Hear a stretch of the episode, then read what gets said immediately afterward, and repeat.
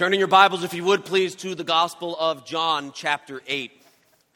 John, chapter 8. We are in the middle of a uh, series called We Are Family. Uh, you see different people wearing t shirts, we've been selling them. You see different people talking about the fact that we are a church family. We're looking at what does the Bible have to say about the fact that we are members of the family of God. How do we relate to God as our Father?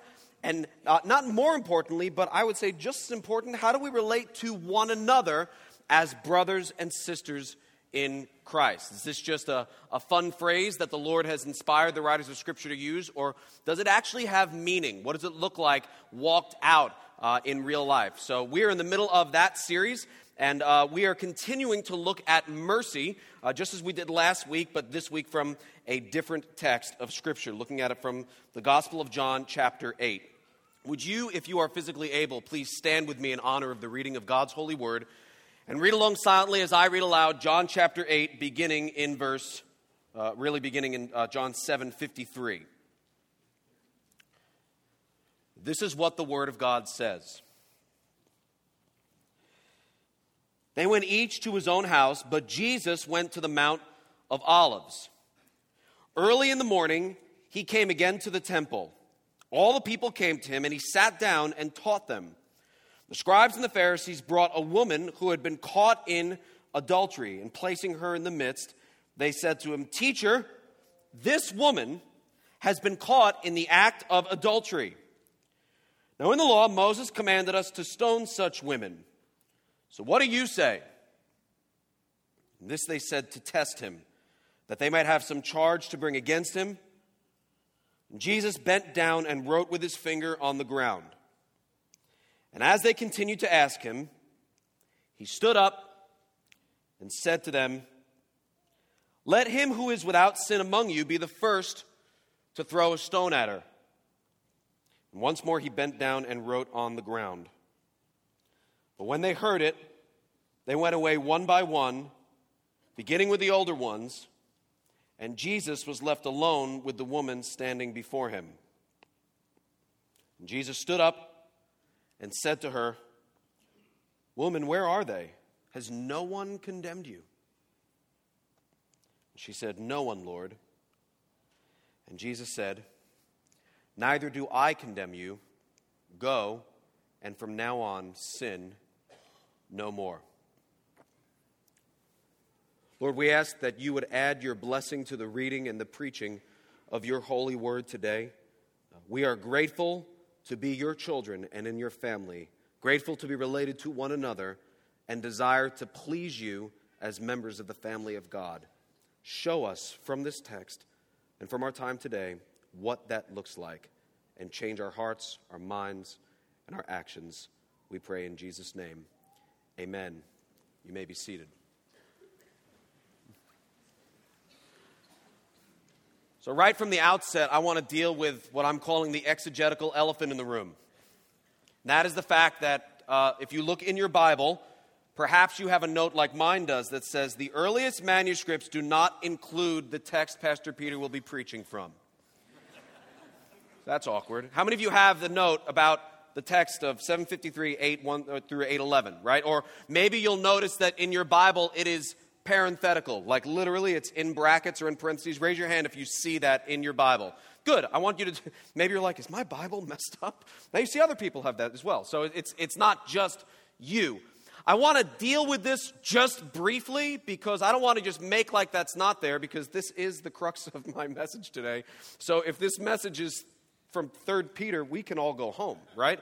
Get to jump on the lunch crowd. If this is literally the Word of God, then that's something that we need to pay attention to. Uh, so I want to first start out by saying this. We don't have time to really get into it today, but you need to understand this about your Bible. That the New Testament in general, your Bible, but particularly the New Testament in general, as far as just normal, non Christian, regular, secular, historical, textual criticism is concerned, the New Testament can hold its own.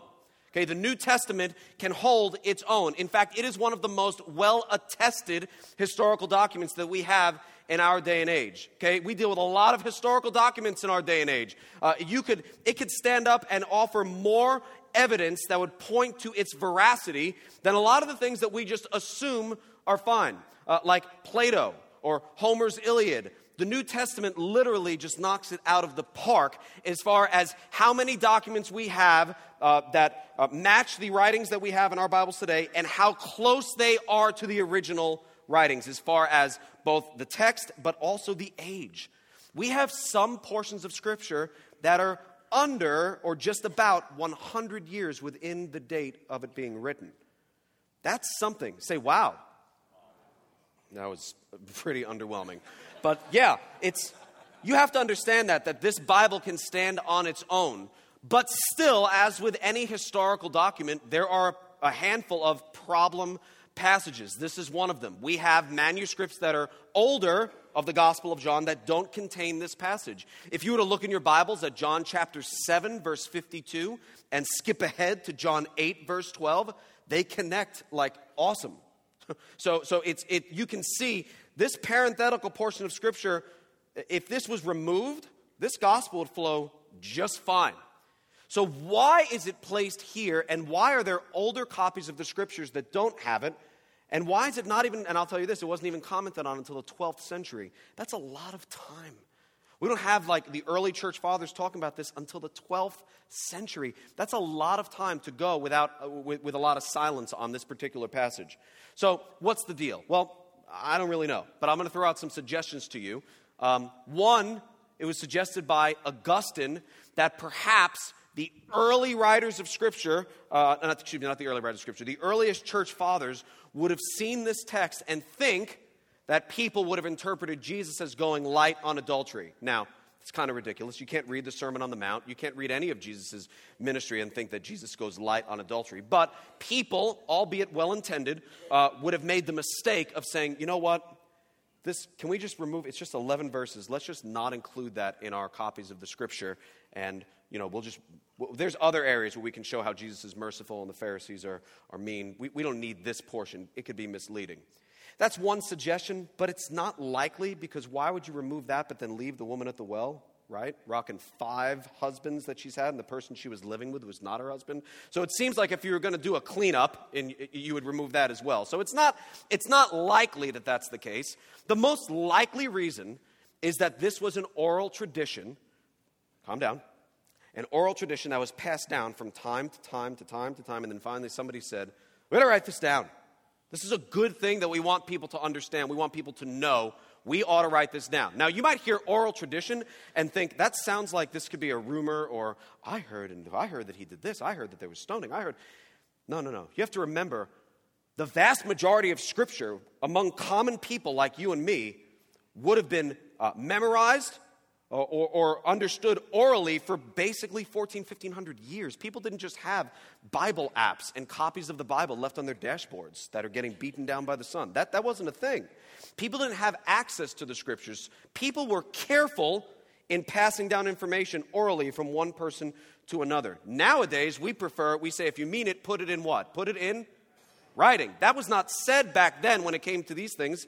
It was said, okay, well, this was, we've, we've always told this, we've known since our youth. We've told this, we've made sure to teach our people this down through the ages. So the fact that this was perhaps an oral tradition of sorts and was then included into Scripture la- uh, later on doesn't, um, doesn't attack its truthfulness or its authenticity.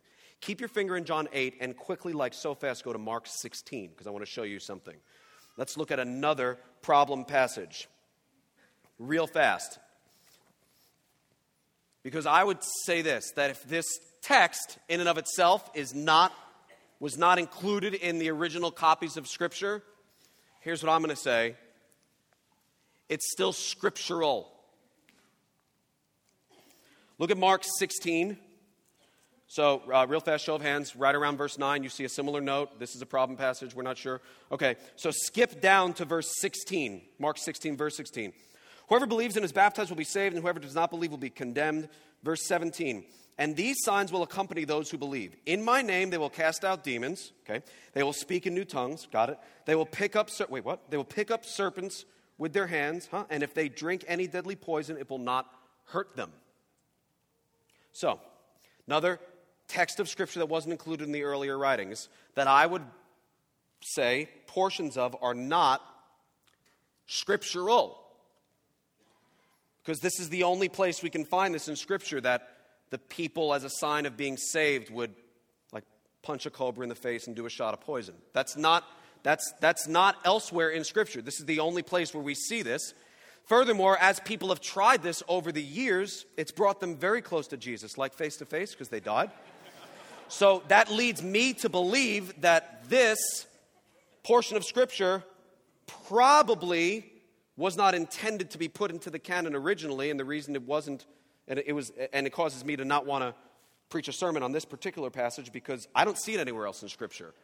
Uh, I, don't, I don't see it at all. When you look at John 8 today, the things we learn about Jesus, the things we learn about the adulterous woman, the things we learn about the Pharisees, that's scriptural. You, you, can, you, you, you could not look here and look elsewhere and see all those same things. Does that make sense? So it's scriptural, so I think it speaks to the veracity of, of this particular text. Lastly, real fast, I don't think it matters.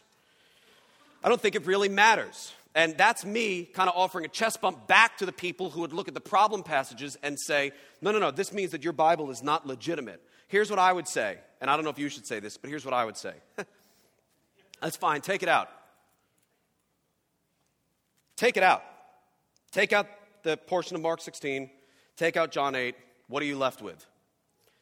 Everything that matters, right? So I'm not, I'm not advocating you cut that out. I'm just saying, if you were to take out these problem passages, you know what you're left with? Uh, the gospel, the fact that we're sinners, the fact that we're in need of a Savior, the fact that Jesus is the way, the truth, and the life. The problem passages have nothing to do with the core meaning of Scripture and what we need to know. So I kind of push back and say, yeah, well, even if you were to take it out, even if all these problem passages were illegitimate, we still have a really good Bible, and there's still a heaven to gain and a hell to shun. Life is short, hell is hot, people matter, Jesus saves.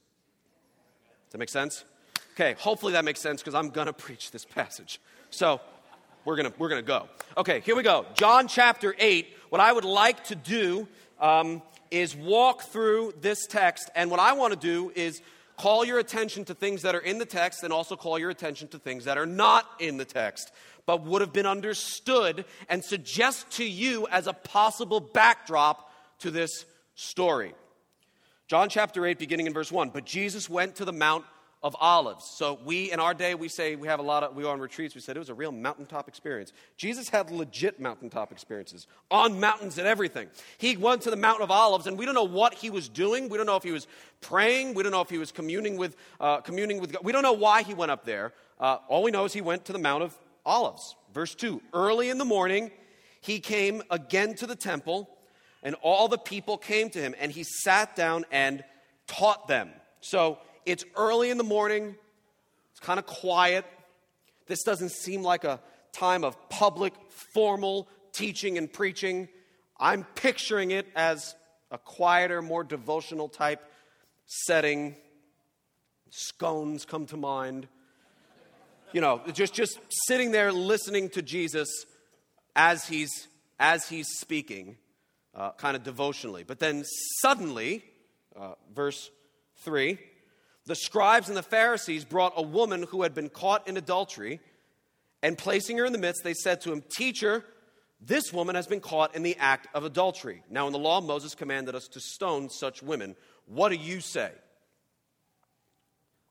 So, maybe there's a rumble. Maybe they hear this crowd. Crowds don't typically walk quietly, so there's another crowd that's coming in and finally gets to Jesus stops there and says, Hey, hey, hey, puts this woman in the midst of them, literally in the center. So if they were circled, she would have been in the center. If they were just a, they're all facing Jesus, somewhere that she would have been easily seen, puts her in the midst of them and says, She's been caught in the act of adultery. The law says to stone such women. What do you say? So, just a little note about stoning, because it's probably, it may or may not be what you're picturing or thinking of right now. I think lots of times we think of like the times when uh, people gathered rocks because they wanted to stone Jesus because he said something that ticked them off, or, or the martyrdom of Stephen, where people gather rocks and hear what he, and, and just it's kind of this rogue stoning. That's not this.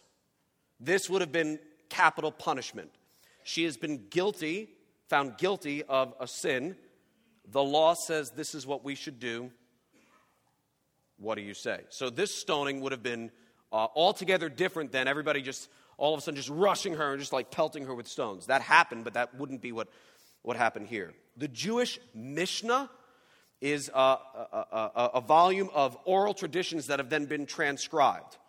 And it says the following regarding how someone was to be stoned. So, first of all, the place of this legal stoning would have been twice a man's height.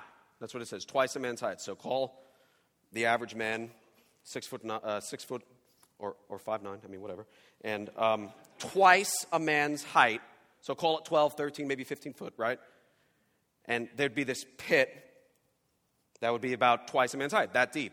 And the uh, the primary witness would take the suspect who had been found guilty, okay, his or her hands would be bound, and then he would, it literally says, push him by the hips. Face first into this pit. So, uh, one of the witnesses pushed him by the hips so that he was overturned on his heart, is what the Mishnah says. So, so that he would, he would land face first on the rocks. Then would turn the person on, on their back to see if that, I mean, many times that would have done the job, right? 12 foot drop, face first. You can't catch yourself, you can't break your fall. So if that did the job, um, mission accomplished. It uh, literally said, uh, he had fulfilled his duty. But if not, um, the witness would be rolled over, actually, not the witness, the suspect, uh, the guilty party would be rolled over on their, on their back. And uh, the second witness would come up with a large stone and drop it 12 feet or more onto the chest of the guilty party. And if that did it, mission accomplished. If that didn't do it, uh, then uh, the wording is the criminal was stoned by all Israel. So then it's everybody just kind of comes in and finishes the job. Teacher, this woman has been caught in the act of adultery. Now, the law of Moses says we are to stone such women. That's what was on the mind. That she's guilty, this is, this, is, this is how we do it. This is how we roll. So when he's saying the law of Moses says we should stone such women, that's the picture that would have been coming to mind. Uh, things you could be stoned for in the Bible touching Mount Sinai. Exodus 19, stone him. Breaking the Sabbath, not taking one day and seven to rest. Numbers 15. Child sacrifice, Leviticus 20. Being a medium or a wizard, Leviticus 20. Cursing God or blaspheming. Stoner, Leviticus 24. Watch this. Idolatry or someone who entices another to commit idolatry. Someone who entices someone to raise something above the worship of God. Stone him.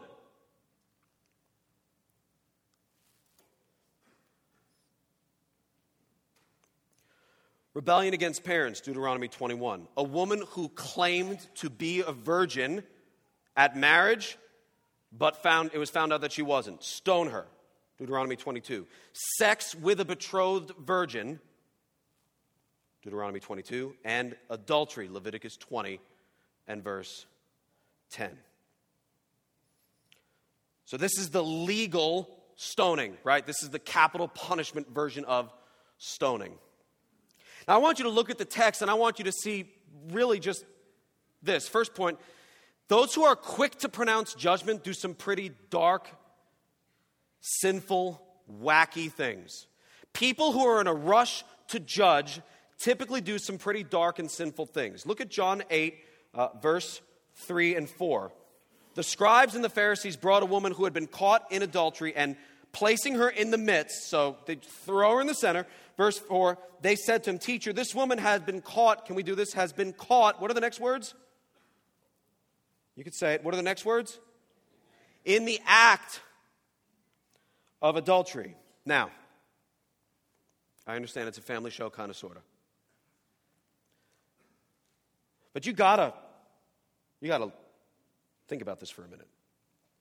This is not the I was switching planes in Atlanta and I saw John with Susie. It wasn't with, with a woman that I thought was Susie. Then when I got close, I realized it wasn't Susie. And then John saw me and John was startled and became flush red. Both of them were really embarrassed. I think something might be going on. And then I approached him and it turns out that he was committing adultery and had an affair with this person and blah, blah, blah, blah, blah, and all this other stuff. And now all of a sudden we found out this person was guilty. Caught in the act How, pray tell? Right? How does one catch someone in the act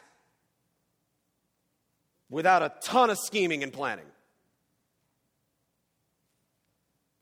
Early in the morning, this took place, right? This is not a group of people who are above scheming and planning right? How many times do you read throughout the Gospels and they gathered together to come up with how they would get him? Uh, they gathered together to think about, to plan how to kill him, how to catch him. This is, these are those people. So to think that they would, that they would scheme and scam to try to get Jesus killed is not uncommon and not crazy. Please note that they don't give a rip about sexual purity. it's not about adultery. They don't give a rip about being obedient to God's law it says later on in the text, this they said to what? To test Jesus. They wanted to catch Jesus. They don't care about adultery. She's a pawn. She's, she's just a little, a little cog in the whole assembly line of things that they want to do. They don't give a rip about adultery. They don't care about holiness. They don't care about obedience to God. They hate Jesus. Um, where's dude? Right? Takes two to tango. They're incorrect when they say the law says we should stone such women. That's not what the law says. The law says you should stone both of them. Is it not odd that he's nowhere to be found? Why is only she here? I don't know.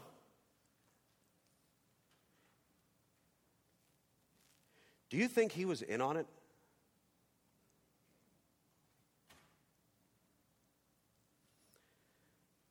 How are we going to catch Jesus? We got to catch Jesus. We want to kill him. We want to get him down. Well, I know this girl. I'm going to, we're probably going to.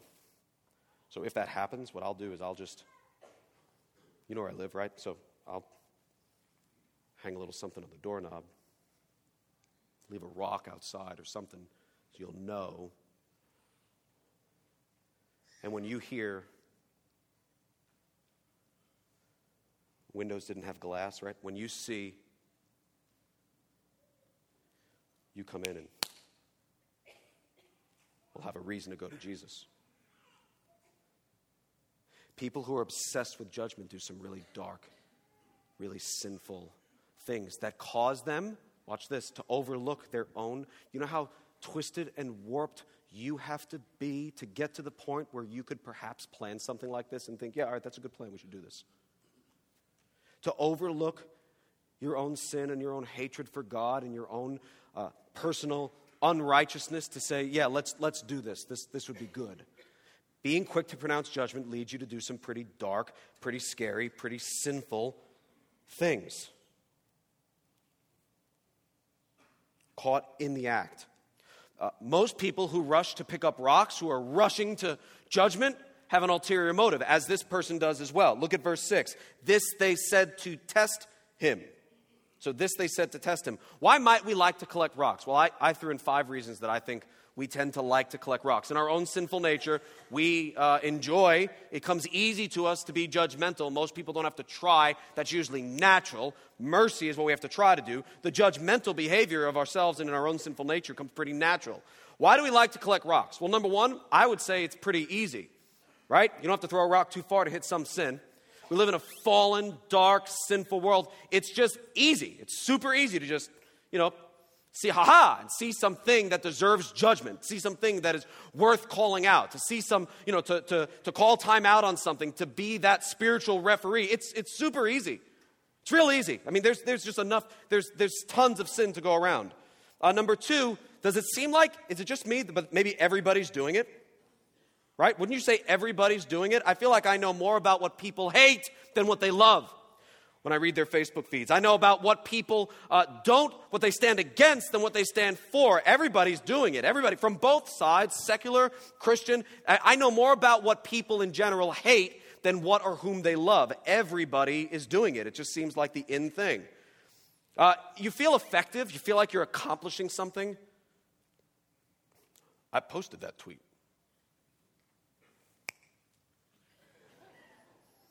Showed them. Got an itchy Twitter finger? I called them out. Ooh. Uh, it's, can I, can we, it's kind of enjoyable.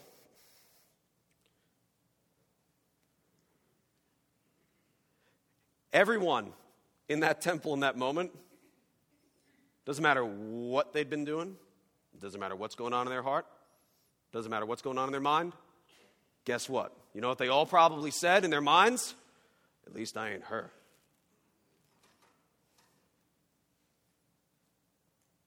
That's kind of enjoyable.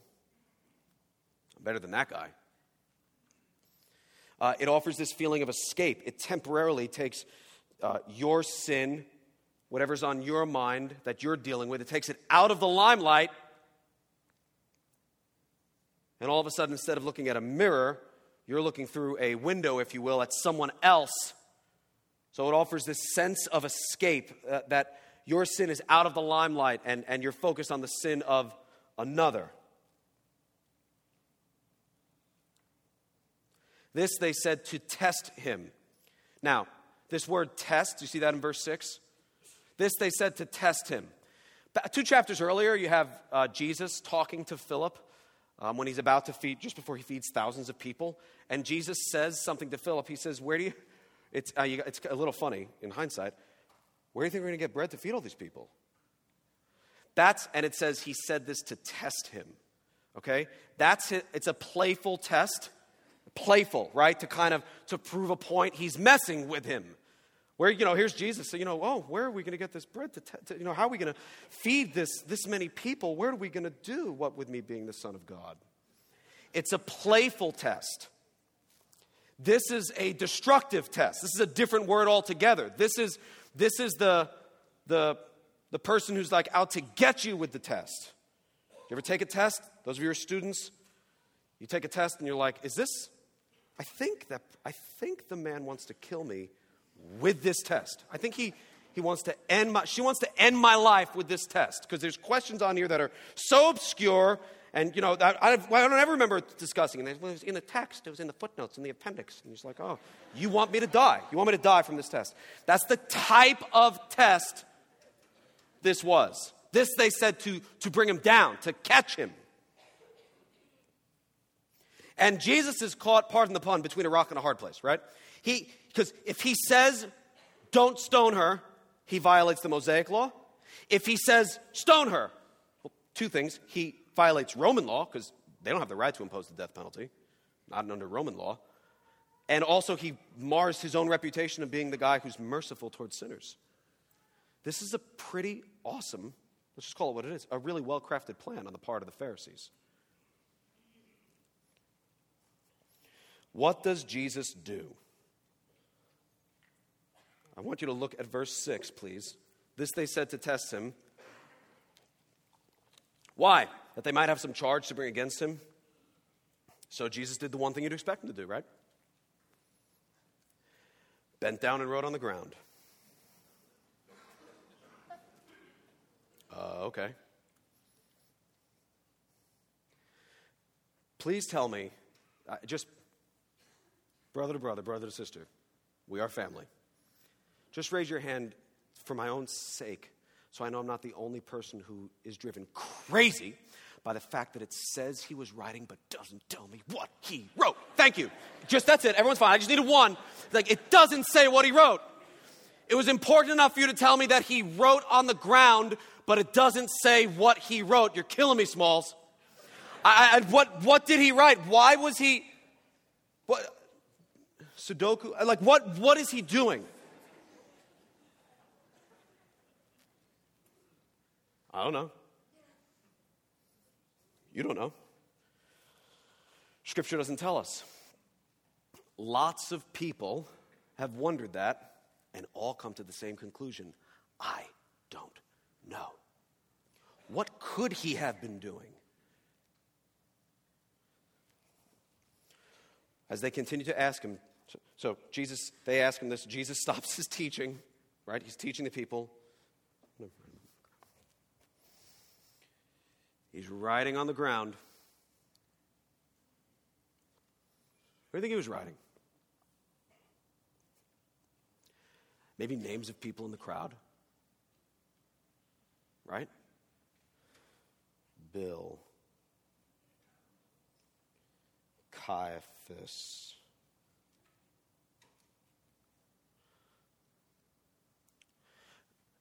Maybe he would take the time to write acceptable sins that Jesus says is just as good as, or just as bad, just as serious as other sins. What should we do? We caught her in the act. What should we do? Gossip, slander,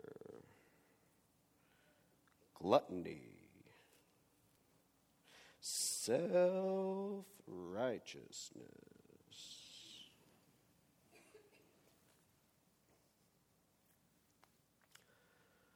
I studied it a lot, apparently, it doesn't say. All we know is he wrote on the ground. Look at verse 7. Did they ask him once? No. Verse 7 says, as they continued to ask him, So here's this woman who was caught in the act. What she was wearing, I don't know. Most times when you catch people in the act, you don't say, like, it seems.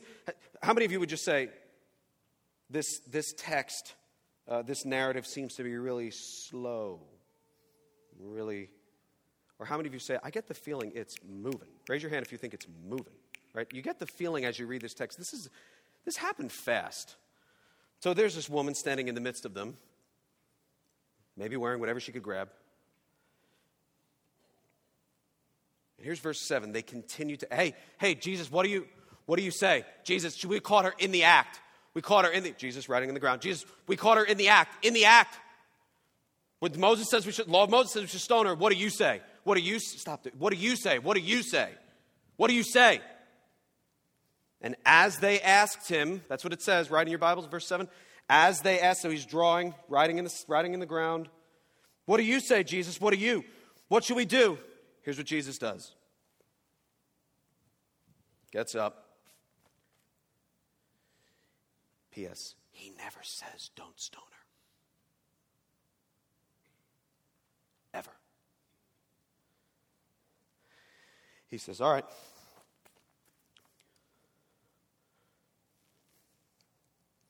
So we can change it up a little. You know, usually the witness comes forward. Here's what we're going to do um, He among you who is without sin, that person can kick it off. That person will cast the first stone.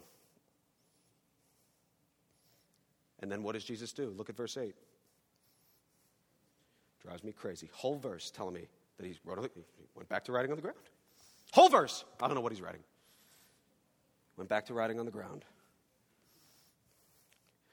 When we started out this, I'll say this before, up to this point, when Jesus was talking, four categories of people Jesus, he gets his own category, uh, the adulterous woman, right? Uh, those with scones, people who were just there to hear his teaching, and then those with stones, or who wanted to have, the people who wanted to pronounce judgment. Jesus, adulterous woman, scones, stones. People who just want to hear his teaching. Now, two categories of people Jesus, not Jesus. Jesus, everybody else. The playing field is leveled. Brilliant response on the part of Jesus. He never said, Don't stone her. He leveled the playing field. And what a different scene now, right? Here's Jesus. You know, beforehand, he's riding on the ground. We don't know what he's riding. And people are yelling, What do, what do we say? What do you say? What do you say? We know Moses caught her in the act. What do you say? And he stands up, says, Whoever among you is without sin, let him cast the first stone. I think it's quieter now. Jesus is back to riding on the ground. But there's a different sound. It's not people screaming. You know what people hear? I would suggest two things. Jesus is riding, and you hear the sound of people walking away, because that's what the verse says. When they heard this, here's what you probably hear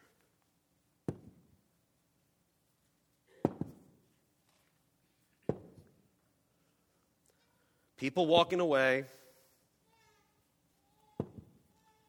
rocks being dropped, because Jesus levels the playing field.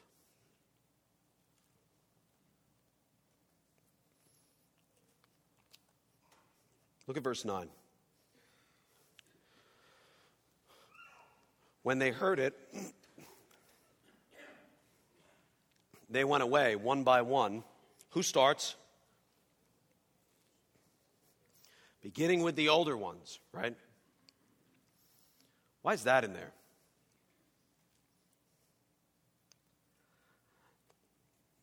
I think the longer you walk with the Lord,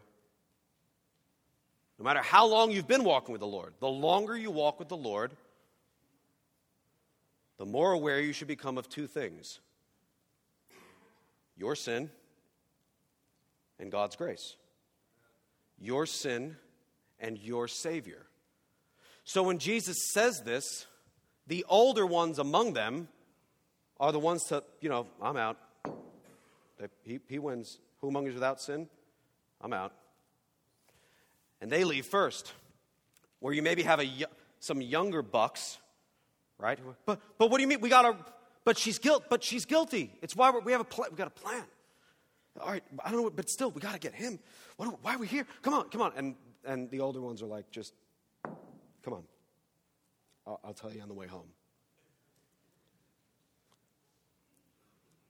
But we have a plan. We're here. We got to come on. We get come on. We got to get him, and we got to get her. She's guilty, and we want to get him. And we could come on. We can kill two birds with one. we, we're, we're here for we're here for a reason. We went, like, what do you mean we got to go? I don't want to go. Just come, just come here. You don't, you don't get it. I'll tell you on the way home. Experience and age sends the older ones away first. Let me ask you a question. What pet rocks do you own? What's the issue that you're just you're ready, right? You've got one, you've got one right here. You're ready to, I'm, I'm, I'm ready. You hear about this one sin, this one thing, this one, you know, you, you oh, oh I'm, oh, am I ready? Boom, what pet rocks do you own? What are your pet rocks? What's the things you're just ready to just, oh, I got it, I'm ready. What does that look like in your marriage?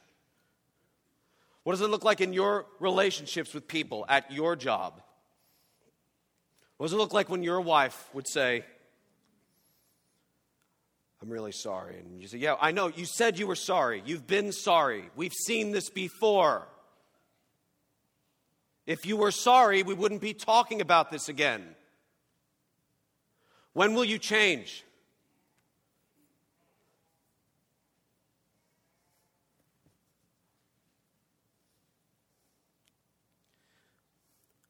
Direct quote LaRufa home for years.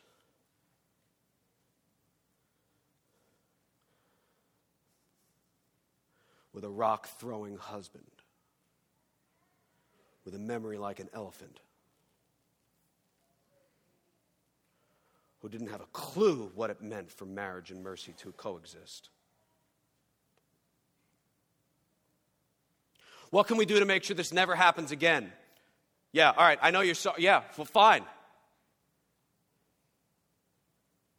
And I'm, I think God is growing me. I think my wife would say God is growing me. Uh, I, but I'm prone to wander. Lord, I feel it, right?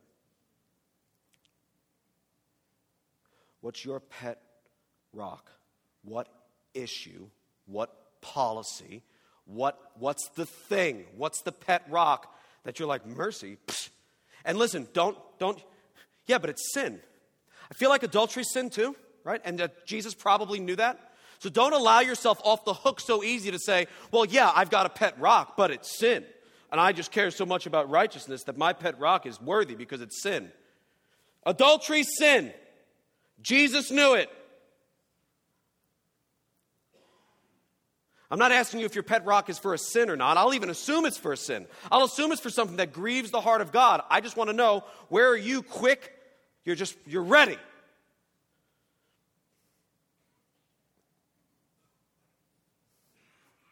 The older ones leave first. Do you know what I need?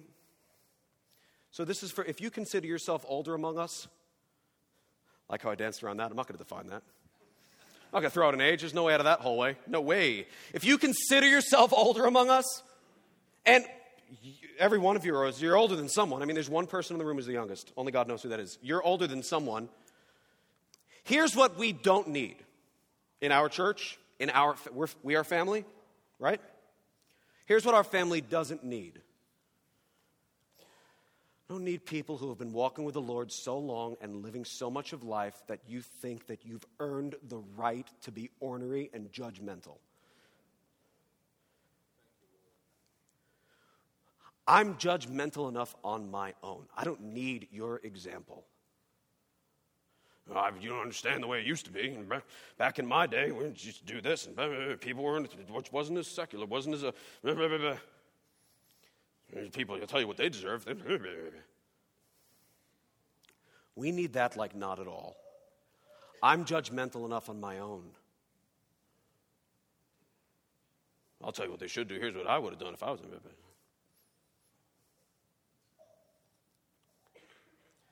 We need people to model mercy. You've been walking with the Lord long enough that you're aware of your sin, you're aware of your Savior, that you would be the first, not the last, the first to say, you know what?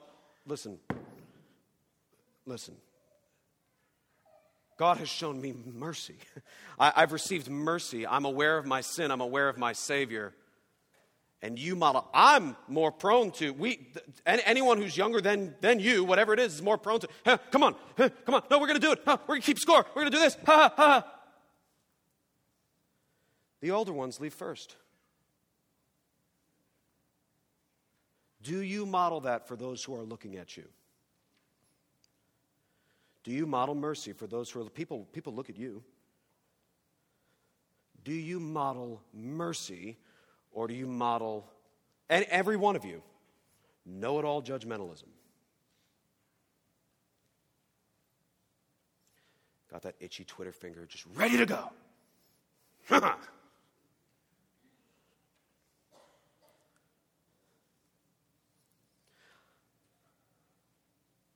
people displaying mercy towards one another, husbands and wives showing mercy to each other, people within the family of God showing mercy to each other instead of judgmentalism, people letting love cover a multitude of sins, people dealing with sins quickly and responsibly, lest a little leaven leaven the whole lump. We need mercy.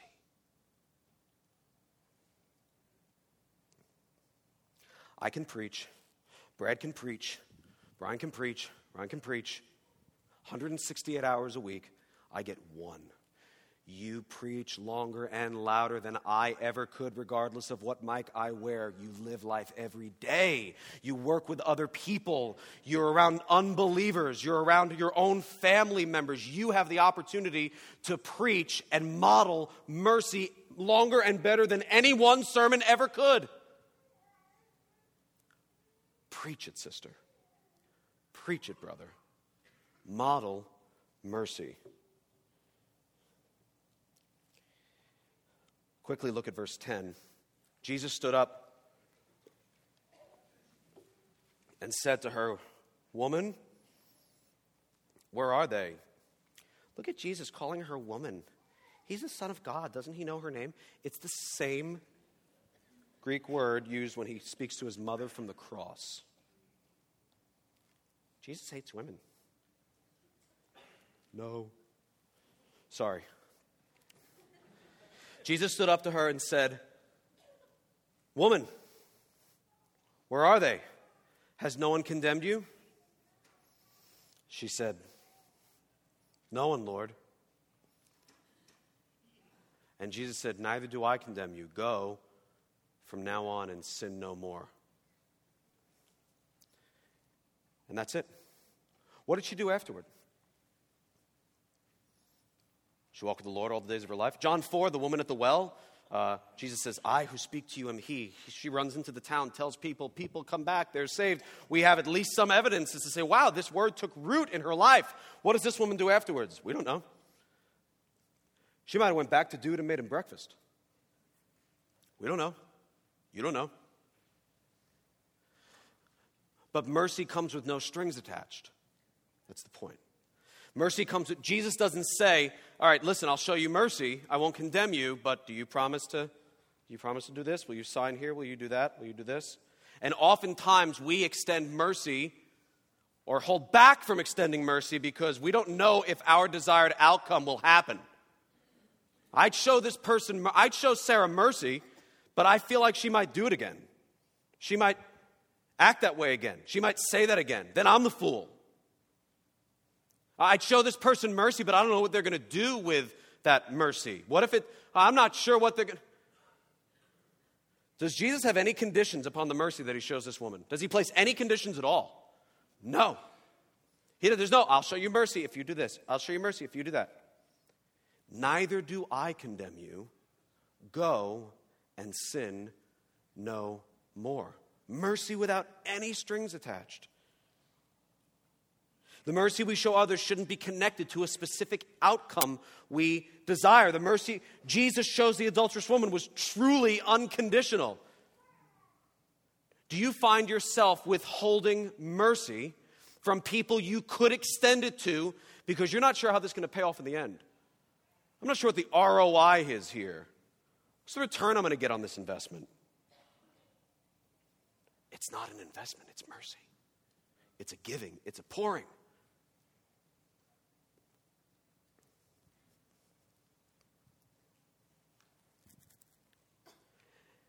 And here's the thing you could have literally walked into this room right now, missed everything I've said up to this point, and take home the most important part of the entire message, literally. I'm sorry I didn't let you know that. You could have showed up later. But, but literally, literally the most important part. So, all eyes up here.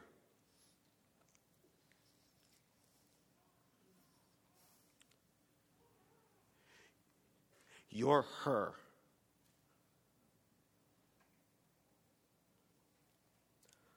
I'm, you're the adulterous woman. I'm the woman caught in adultery. That's who you are in the story. Some of we're not Jesus. Some of us might be like the Pharisees, we're more judgmental. But guess what? If you're breathing,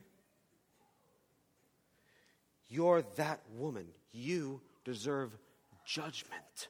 You deserve nothing more than God's wrath and anger and judgment. Because guess what? We all deserve to be stoned.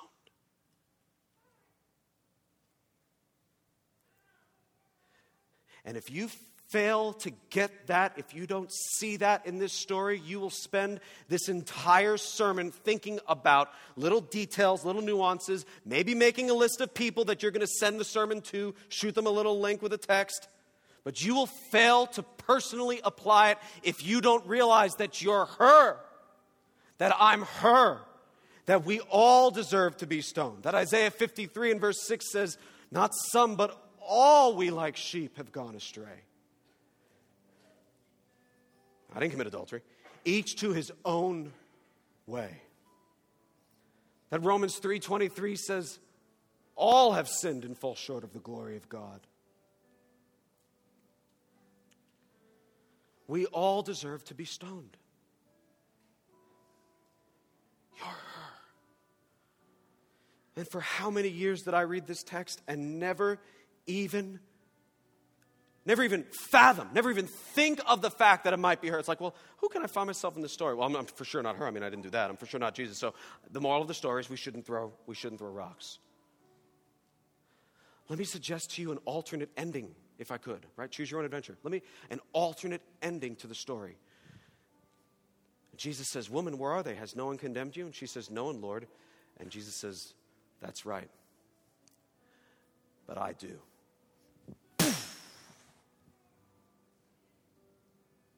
Would Jesus have been right to do that?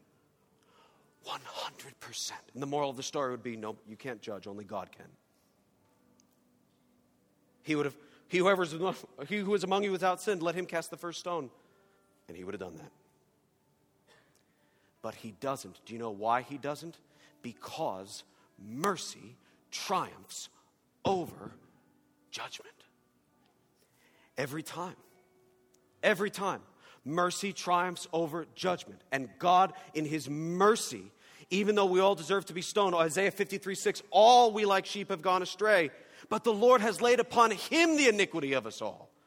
In Romans 3:23, all have sinned and fallen short of the glory of God, but they're justified by his grace as a gift through the redemption that is in Christ Jesus. It's as if he stood up and said, No one condemns you, neither do I. It gives her the stone and says, Hit me.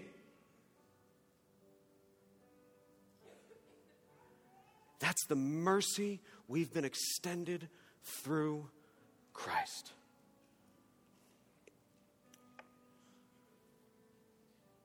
What about you? What impact does that have on you as you consider God's mercy in your life? Here's what I would like you to do I would like you to do something, anything you can do to focus yourself as much as possible on the Word of God as I read this. So you can follow along, you could just close your eyes and listen. But I'd also like to ask you to stand.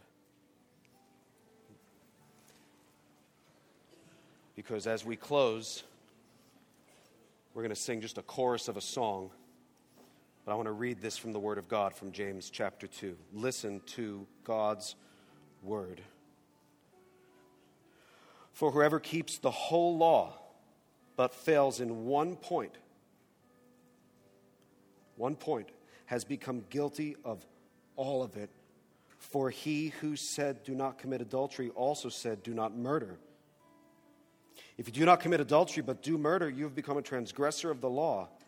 So speak and so act as those who are to be judged under the law of liberty. For judgment is without mercy to one who has shown no mercy. Mercy triumphs over judgment. Lord, help us, we pray.